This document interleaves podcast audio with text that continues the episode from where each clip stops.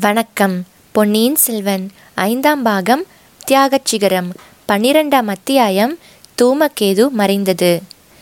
நெடுநேரத்துக்கு அப்பால் பழுவேட்டரையருக்கு சிறிது நினைவு வந்தபோது அவர் ஒரு பயங்கரமான போர்க்களத்தில் இருப்பதை கண்டார். வாள்கள் ஒன்றோடு ஒன்று மோதி ஜனஜனவென்று ஓங்கார ஒளி கிளப்பின. ஒரு பக்கத்தில் ஜெயபேரிகைகள் முழங்கிக் கொண்டிருந்தன. அவற்றுடன் சேர்ந்து ஆயிரக்கணக்கான குரல்கள் மகா பாண்டிய மன்னர் வாழ்க பாண்டிய விரோதிகள் வீழ்க என்று கோஷமிட்டன. இன்னொரு பக்கத்தில் ஆயிரக்கணக்கான குரல்கள் கங்க மன்னன் விழுந்து விட்டான் ஓடுங்கள் ஓடுங்கள் என்று கூக்குரலிட்டன. ஓடுகிறவர்களை தடுத்து நிறுத்தும் குரல்கள் சிலவும் கேட்டன. அப்போது திடீரென்று ஒரு கணம் போர்க்களத்தில் நிசப்தம் நிலவியது. பழுவேட்டரையர் சுற்றுமுற்றும் பார்த்தார். இரண்டு கால்களையும் இழந்த விஜயாலய சோழனை இன்னொரு நெடுந்துயர்ந்த ஆஜானு பாகுவான மனிதன் தன் தொழிலை தூக்கி கொண்டு வந்தான். தோல் மீது அமர்ந்திருந்தவன் இரண்டு கரங்களிலும் இரண்டு ராட்சத வாள்கள் ஏந்தி கொண்டிருந்தான். சோழ வீரர்களே நில்லுங்கள். பல்லவர்களே ஓடாதீர்கள். ஆறிலும் சாவு நூறிலும் சாவு. என்னை பின்தொடர்ந்து வாருங்கள். எதிரிகளை சின்னாபின்னம் செய்வோம் என்று அவன் கோஷித்தான். ஓடத் தொடங்கியிருந்த சோழ பல்லவ வீரர்கள் விஜயாலய சோழனை பார்த்துவிட்டு அவன் வார்த்தைகளை கேட்டுவிட்டு நின்றார்கள். அவர்களுடைய முகங்களிலே சோர்வும் பீதியும் நீங்கி மீண்டும் தீரமும் வீரக்கலையும் தோன்றின. பின்வாங்கியவர்கள் முன்னேற தொடங்கினார்கள். இந்த அதிசய மாறுதலுக்கு காரணமாயிருந்த விஜயாலய சோழனை மீண்டும் பழுவேட்டரையர் பார்த்தார். அவனை தோளிலே தாங்கிக் கொண்டிருந்த வீரனையும் பார்த்தார். அதிசயம் அதிசயம்! அப்படி தாங்கிக் கொண்டு நின்ற வீரன் தாமேதான் என்பதை கண்டார். அந்த பழுவேட்டரையர் ஒரு கையால் தம் தோளின் மீதிருந்த இரு காலும் இல்லாத விஜயாலய சோழனை பிடித்து கொண்டு இன்னொரு கையில் பிடித்திருந்த நீண்ட கத்தியை சுழற்றி கொண்டே எதிரிகளிடையே புகுந்தார். அவர்கள் இருவரும் போன இடமெல்லாம் பாண்டிய வீரர்களின் தலைகள் தரையில் உருண்டு விழுந்தன. போர் நிலைமை அடியோடு மாறிவிட்டது. பாண்டிய சைனியம் சிதறி ஓடியது. சோழ பல்லவர்கள் வென்றார்கள். எட்டு திக்கும் அதிரும்படி ஜெயபேரிகைகள் முழங்கின. பல்லவ சக்கரவர்த்திக்கு முன்னால் விஜயாலய சோழர் அமர்ந்திருந்தார். அவருக்கு அருகில் பழுவேட்டரையர் நின்றார். பல்லவ சக்கரவர்த்தி சோழ மன்னரை பார்த்து வீராதி வீரரே உம்மாலே இன்று தோல்வி வெற்றியாயிற்று. இனி சோழ நாடு சுதந்திர நாடு. நீரும் உமது வீரப்புதல்வன் ஆதித்தனும் உங்கள் சந்ததிகளும் என்றென்றும் சுதந்திர மன்னர்களாக சோழ நாட்டை ஆளுவீர்கள் என்றார். உடனே விஜயாலய சோழர் தமக்கருகில் நின்ற பழுவேட்டரையரை பார்த்து அத்தான் தங்களாலே தான் இந்த வெற்றி நமக்கு கிட்டியது. சுதந்திர சோழ நாட்டின் சேனாதிபதியாகவும் தனாதிகாரியாகவும் உம்மை நியமிக்கிறேன். உமது சந்ததிகளும் சோழ குலத்துக்கு உண்மையாய் இருக்கும் வரையில் தனாதிகாரிகளாகவும் சேனாதிபதிகளாகவும் இருப்பார்கள் என்றார். பழுவேட்டரையரின் காயங்கள் நிறைந்த முகம் பெருமிதத்தால் மலர்ந்தது. திடீரென்று அந்த முகத்தில் கடுங்கோபம் தோன்றியது. அந்த பழைய பழுவேட்டரையர் இந்த புதிய பழுவேட்டரையரை பார்த்தார். அடப்பாவி! துரோகி சண்டாளா என் குலத்தை கெடுக்க வந்த கோடாரி காம்பே ஆறு தலைமுறையாக சேர்த்த அருமையான வீர புகழையெல்லாம் நாசமாக்கி கொண்டாயே. சிநேக துரோகம் எஜமான துரோகம் செய்தாயே. சோழ குலத்தின் பரம்பரை பகைவர்களுக்கு உன்னுடைய வீட்டிலே இடம் கொடுத்தாயே. உன்னுடைய பொக்கிஷத்திலிருந்து பொருள் கொடுத்தாயே. உன்னால் அல்லவோ இன்று சோழ குலத்துக்கு இறுதி நேர போகிறது. நீ நாசமாய் போவாய். உனக்கும் உன் குலத்துக்கும் உன்னால் உற்ற பழி உலகம் உள்ள அளவும் மாறவே மாறாது. என்று சபித்தார். சபித்த பழுவேட்டரையரின் கண்களில் கண்ணீர் தாரை தாரையாக பெருகியது. பிறகு மற்றும் பல பழுவேட்டரையர்கள் வந்தார்கள். ஒவ்வொருவரும் தாம் தாம் செய்த வீரச் செயல்களை கூறினார்கள். ஒவ்வொருவரும் பழுவேட்டரையரை சபித்தார்கள். பின்னர் எல்லாரும் சேர்ந்து சபித்தார்கள். சண்டாளா குல துரோகமும் ராஜ துரோகமும் செய்துவிட்டாயே. நாங்கள் உயிரை கொடுத்து சம்பாதித்த வீர புகழையெல்லாம் நாசமாக்கி விட்டாயே. உன் புத்தி ஏன் இப்படி போயிற்று? என்றார்கள். பழுவேட்டரையர்கள் மறைந்தார்கள். கொடும்பாளூர் வேலர்களும் திருக்கோவலூர் மலைமான்களும் வந்தார்கள். தன்னந்தனியே நின்ற பழுவேட்டரையரை சூழ்ந்து கொண்டார்கள். சீச்சி நீயும் மனிதனா? சோழர் குலத்தை நீயும் உன் பரம்பரையும் தான் தாங்கி வந்தது என்று பெருமை அடித்து கொண்டாயே? இப்போது என்ன சொல்லுகிறாய்? சோழ குலத்துக்கு நீ யமனாக மாறிவிட்டாயே? பாதகா உன் பவிஷம் எங்கே? என்று கூறி எக்காலம் கொட்டி சிரித்தார்கள். அவர்களுக்கு பின்னால் கூட்டமாக நின்ற சோழ நாட்டு மக்கள் கல்லையும் மண்ணையும் வாரி பழுவேட்டரையர் மீது எரிய தொடங்கினார்கள். அச்சமயம் சுந்தரச்சோழ சக்கரவர்த்தி அந்த கூட்டத்தை விலக்கி கொண்டு பலமற்ற கால்களினால் தள்ளாடி நடந்து வந்தார். வேலர்களையும் மலையமான் மற்றவர்களையும் கோபமாக பார்த்தார். சீச்சி என்ன காரியம் செய்கிறீர்கள்? வீராதி வீரரான பழுவேட்டரையர் மீதா கல்லையும் மண்ணையும் எரிகிறீர்கள்? அவரையா துரோகி என்கிறீர்கள்? பழுவேட்டரையரின் துரோகத்தினால் நானும் என் குலமும் அழிந்து போனாலும் போகிறோம். நீங்கள் யாரும் அவரை குற்றம் சொல்ல வேண்டாம். தனாதிகாரி வாரும் என்னுடன் அரண்மனைக்கு என்றார்.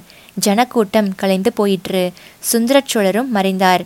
தம்பி காலாந்தக கண்டர் மட்டும் பழுவேட்டரையர் முன்னால் நின்றார். அண்ணா நம்மிடம் இவ்வளவு நம்பிக்கை வைத்திருக்கிறாரே சக்கரவர்த்தி. அவருக்கு துரோகம் செய்யலாமா? அவருடைய குலத்தை அழிக்க வந்த பெண் பேயை நம் அரண்மனையில் வைத்து கொண்டிருக்கலாமா? என்றார். உடனே அவரும் மறைந்தார். வந்தியத்தேவனும் கந்தன்மாறனும் அவர்களையொத்த வாலிபர்களும் பெரிய பழுவேட்டரையரை சூழ்ந்து கொண்டார்கள். மீசை நரைத்த கிழவா உனக்கு ஆசை மட்டும் நரைக்கவில்லையே? பெண் மோகத்தினால் அழிந்து போனாயே? உன் உடம்பிலுள்ள அறுபத்தி நாலு புண்களும் இப்போது என்ன சொல்லுகின்றன? அவை வீரத்தின் பரிசான விழுப்புண்களா? அல்லது துரோகத்தின் கூலியான புழு புண்களா என்று கேட்டுவிட்டு கலகலவென்று சிரித்தார்கள். அவர்களை கொள்ளுவதற்காக பழுவேட்டரையர் தம் உடைவாளை எடுக்க முயன்றார். ஆனால் உடைவாள் இருக்க வேண்டிய இடத்தில் அதை காணவில்லை. இச்சமயத்தில் குந்தவை பிராட்டி வந்தால் வாலிபர்களை நோக்கி கையமர்த்தி சிரிப்பை நிறுத்தினாள். பாட்டா இவர்களுடைய விளையாட்டு பேச்சை தங்கள் பொருட்படுத்த வேண்டாம்.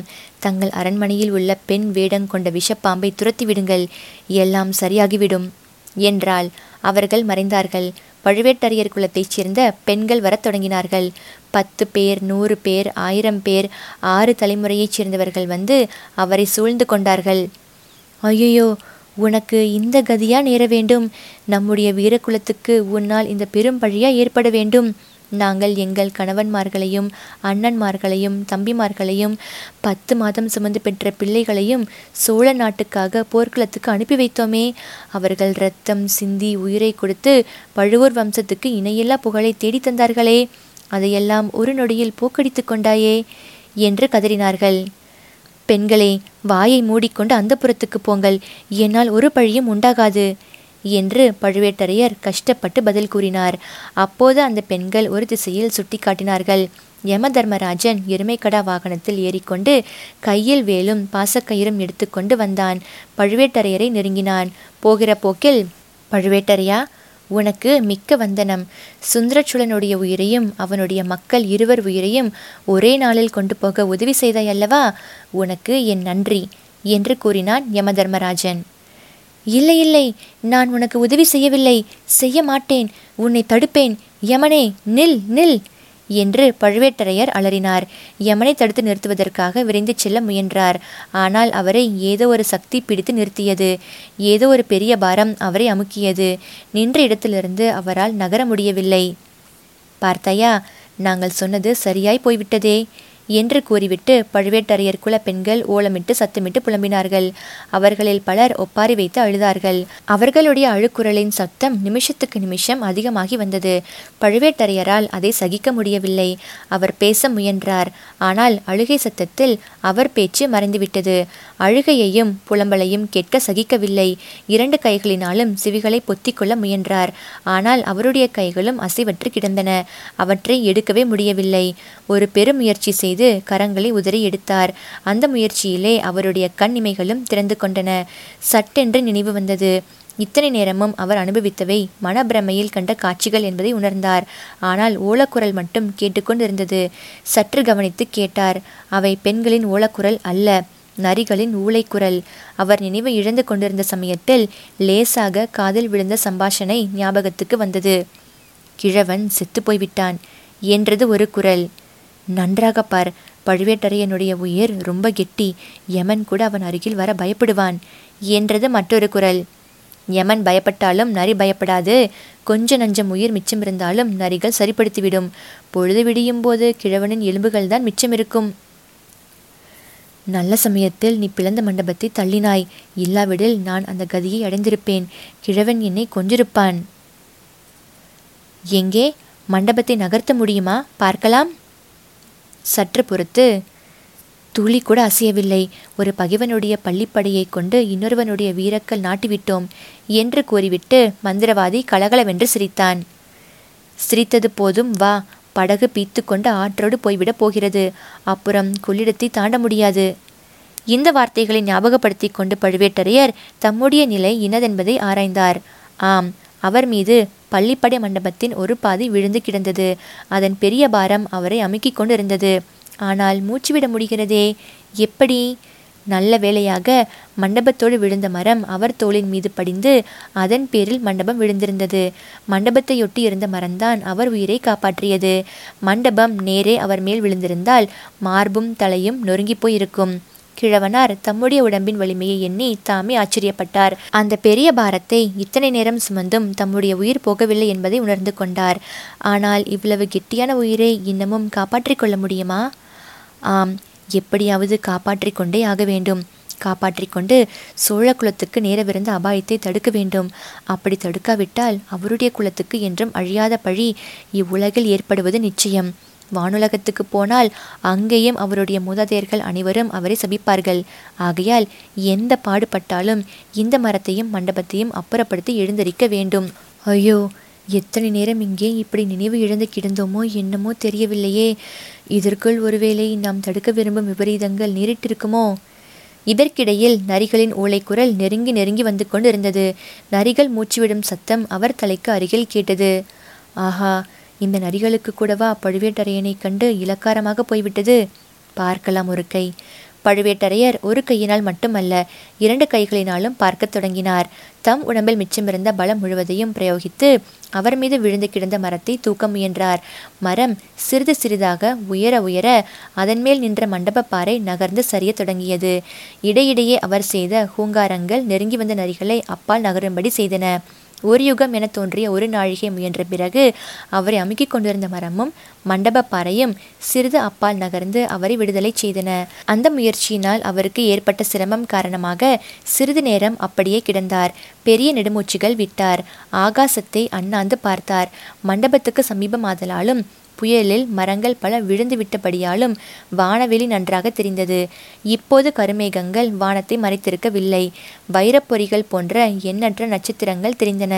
லேசான மேகங்கள் அவற்றை சிறிது மறைத்தும் பின்னர் திறந்துவிட்டும் அதிவேகமாக கலைந்து போய் கொண்டிருந்தன. சட்டென்று வானத்தில் வடதிசையில் தோன்றிய ஒரு விசித்திரமான நட்சத்திரம் அவருடைய கவனத்தை கவர்ந்தது. அடடா! சில நாளைக்கு முன்பு அவ்வளவு நீளமாக வாளை பெற்றிருந்த தூமக்கேதுவா இப்போது இவ்வளவு குறுகி போயிருக்கிறது?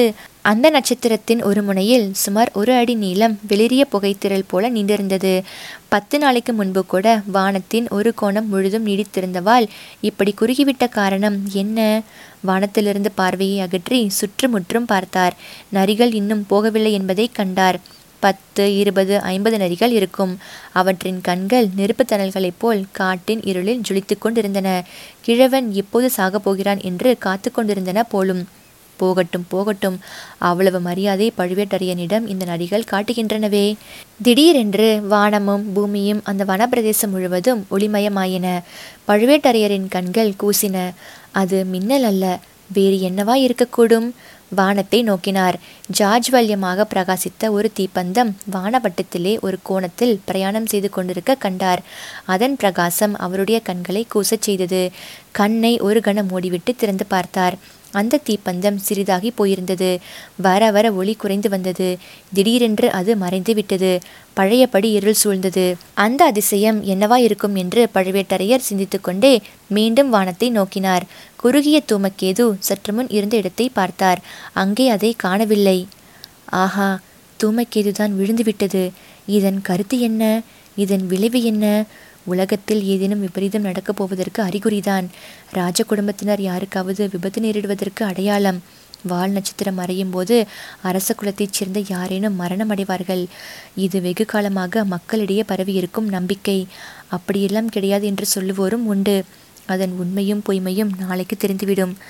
நாளைக்கா? இல்லை இன்றைக்கு தெரிந்து போய்விடும் அதோ கீழ்வானம் வெளுத்துவிட்டது. பொழுது புலரப்போகிறது. இன்று இரவுக்குள் மூன்று இடங்களில் மூன்று விபரீத பயங்கர நிகழ்ச்சிகள் நடைபெறக்கூடும். அவை நடக்கப் போகும் விவரம் நமக்கு மட்டும்தான் தெரியும்.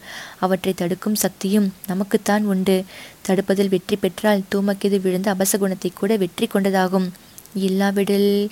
அதை பற்றி என்னவே பழுவேட்டரையரால் முடியவில்லை. தடுத்தே ஆக வேண்டும். சோழர் குலத்தைச் சேர்ந்த மூவரையும் காப்பாற்றியே ஆக வேண்டும். தமது முதல் கடமை மிக முக்கியமான கடமை ஆதித்த கரிகாலனை காப்பாற்றுவதுதான். அவனுக்கு விபத்து வந்தால் அதன் பழி தன் தலையில் நேராக விழும். ஆகையால் கொள்ளிடத்தை தாண்டி கடம்பூருக்கு உடனே போய்ச் சேர வேண்டும். அதற்கு முன்னால் குடந்தைக்குச் சென்று தஞ்சைக்கும் நாகைக்கும் எச்சரிக்கை அனுப்பிவிட்டு போவது நல்லது. பின்னர் விதிவசம் போல் நடந்துவிட்டு போகிறது. தாம் செய்யக்கூடியது அவ்வளவுதான். பழுவேட்டரையர் எழுந்தரிக்க முயன்றார். உடம்பெல்லாம் ரணமாக வலித்தது. மரம் விழுந்திருந்த இடம் மார்பில் பொறுக்க முடியாத வேதனையை உண்டாக்கிற்று. ஒரு கால் முறிந்துவிட்டது போல் தோன்றியது. தேகம் முழுவதும் பல்வேறு காயங்கள் பட்டிருந்தன. அவற்றையெல்லாம் அந்த வீரக்கிழவர் பொருட்படுத்தவில்லை. பல்லை கடித்துக்கொண்டு ஒரு பெரும் முயற்சி செய்து எழுந்து நின்றார். சுற்றுமுற்றும் பார்த்தார். நல்ல வேளையாக அவருடைய மரணத்துக்காக காத்திருந்த நரிகள் அதற்குள் ஓடிப்போய் விட்டிருந்தன. தூமக்கெது விழுந்தபோது உண்டான ஒளி வெள்ளத்தைக் கண்டு மிரண்டு அவை ஓடிப்போயின போலும். குடம்பை நகரம். அங்கிருந்து எந்த திசையில் இருக்கலாம் என்பதை ஒருவாறு நிர்ணயித்து கொண்டு புறப்பட்டார். திடமாக கால்களை ஊன்றி வைத்து நடக்கத் தொடங்கினார். வழியெல்லாம் புயல் அடித்து மரங்கள் விழுந்து கிடந்தன. பெருமழையினாலும் குளிர்த்து உடைப்பினாலும் வெள்ளக்காடாக இருந்தது. இந்த இடியூறுகளை எல்லாம் சிறிதும் பொருட்படுத்தாமல் பழுவேட்டரையர் நடந்தார். உள்ளத்தின் கொந்தளிப்பு உடலின் சிரமங்களை எல்லாம் மறந்துவிடச் செய்தது. ஆனாலும் நேரம் போய்கொண்டே இருந்தது. பொழுது விடிந்து இரண்டு ஜாம நேரம் ஆன சமயத்தில் குடந்தை நகரை அவர் அணுகினார். அந்த மாநகரின் மத்திய பிரதேசத்துக்கு அவர் போக விரும்பவில்லை. அவரை இந்த கோலத்தில் பார்த்தால் ஜனங்கள் வந்து சூழ்ந்து கொள்வார்கள். என்ன ஏது என்று கேட்பார்கள். அவர் செய்ய விரும்பிய காரியத்தை துரிதமாகவும் திறமையாகவும் செய்ய முடியாமற் போய்விடும். ஆகையினால் நகரின் முனையிலேயே ஜன நெருக்கமில்லாத இடத்தில் யாரையாவது பிடித்து தஞ்சைக்கும் நாகைக்கும் ஓலை அனுப்ப வேண்டும். பிறகு ஒரு வாகனம் சம்பாதித்துக் கொண்டு கடம்பூருக்கு கிளம்ப வேண்டும். துர்க்கையம்மன் கோவிலுக்கு அருகில் உள்ள சோதிடர் ஞாபகம் அவருக்கு வந்தது. ஆம் அது தனிப்பட்ட பிரதேசம். அக்கம் பக்கத்தில் வேறு வீடுகள் இல்லை. சோதிடர் தகுந்த மனிதர் இனிய இயல்பு படைத்த மனிதர். ராஜ குடும்பத்துக்கும் முதன் மந்திரிக்கும் வேண்டியவர். அதனால் என்ன? யாராயிருந்தாலும் இந்த காரியத்தை செய்வார்கள். ராஜ குடும்பத்துக்கு வேண்டியவராக இருப்பதால் இன்னும் ஆர்வத்துடன் செய்வார். ஆஹா சோதிடருக்கு உண்மையில் சோதிடம் தெரியுமா? சோதிட சாஸ்திரத்தில் உண்மை உண்டா என்பதையும் இச்சமயத்தில் பரிசோதித்து பார்த்துவிடலாம். அம்மன் கோவிலையும் சோதிடர் வீட்டையும் பழுவேட்டரையர் அணுகிச் சென்றார். கோவிலுக்கு முன்னால் இருந்த நெடிய பெரிய மரம் புயலில் முறிந்து விழுந்து கிடந்தது. முதலில் அவருடைய கவனத்தை கவர்ந்தது. அடுத்தாற்போல் கோவிலை அடுத்து நின்ற இரட்டை குதிரை பூட்டிய ரதத்தின் பேரில் அவருடைய பார்வை விழுந்தது. அது விசித்திரமான அமைப்புள்ள ரதம். அந்த ரதத்தின் மேற்பகுதி ஓர் ஓடத்தைப் போல் அமைந்திருந்தது. வெள்ளம் வரும் காலங்களில் அவசரமாக பிரயாணம் செய்ய நேர்ந்தால் இம்மாதிரி ரதங்களை உபயோகப்படுத்துவார்கள். பெரிய நதிகளை கடக்கும்போது திடீரென்று நதியில் வெள்ளம் அதிகமாகிவிட்டால் ஓடத்தை ரதத்திலிருந்து தனியாக கழற்றி விடலாம். குதிரைகளை அவிழ்த்துவிட்டால் அவை நீந்தி போய் கரையேறிவிடும். ரதத்தில் வந்தவர்கள் ஓடத்தை தள்ளி கொண்டு போய் கரையேறலாம். இத்தகைய ரதங்கள் சோழ நாட்டில் அபூர்வமாகத்தான் உண்டு.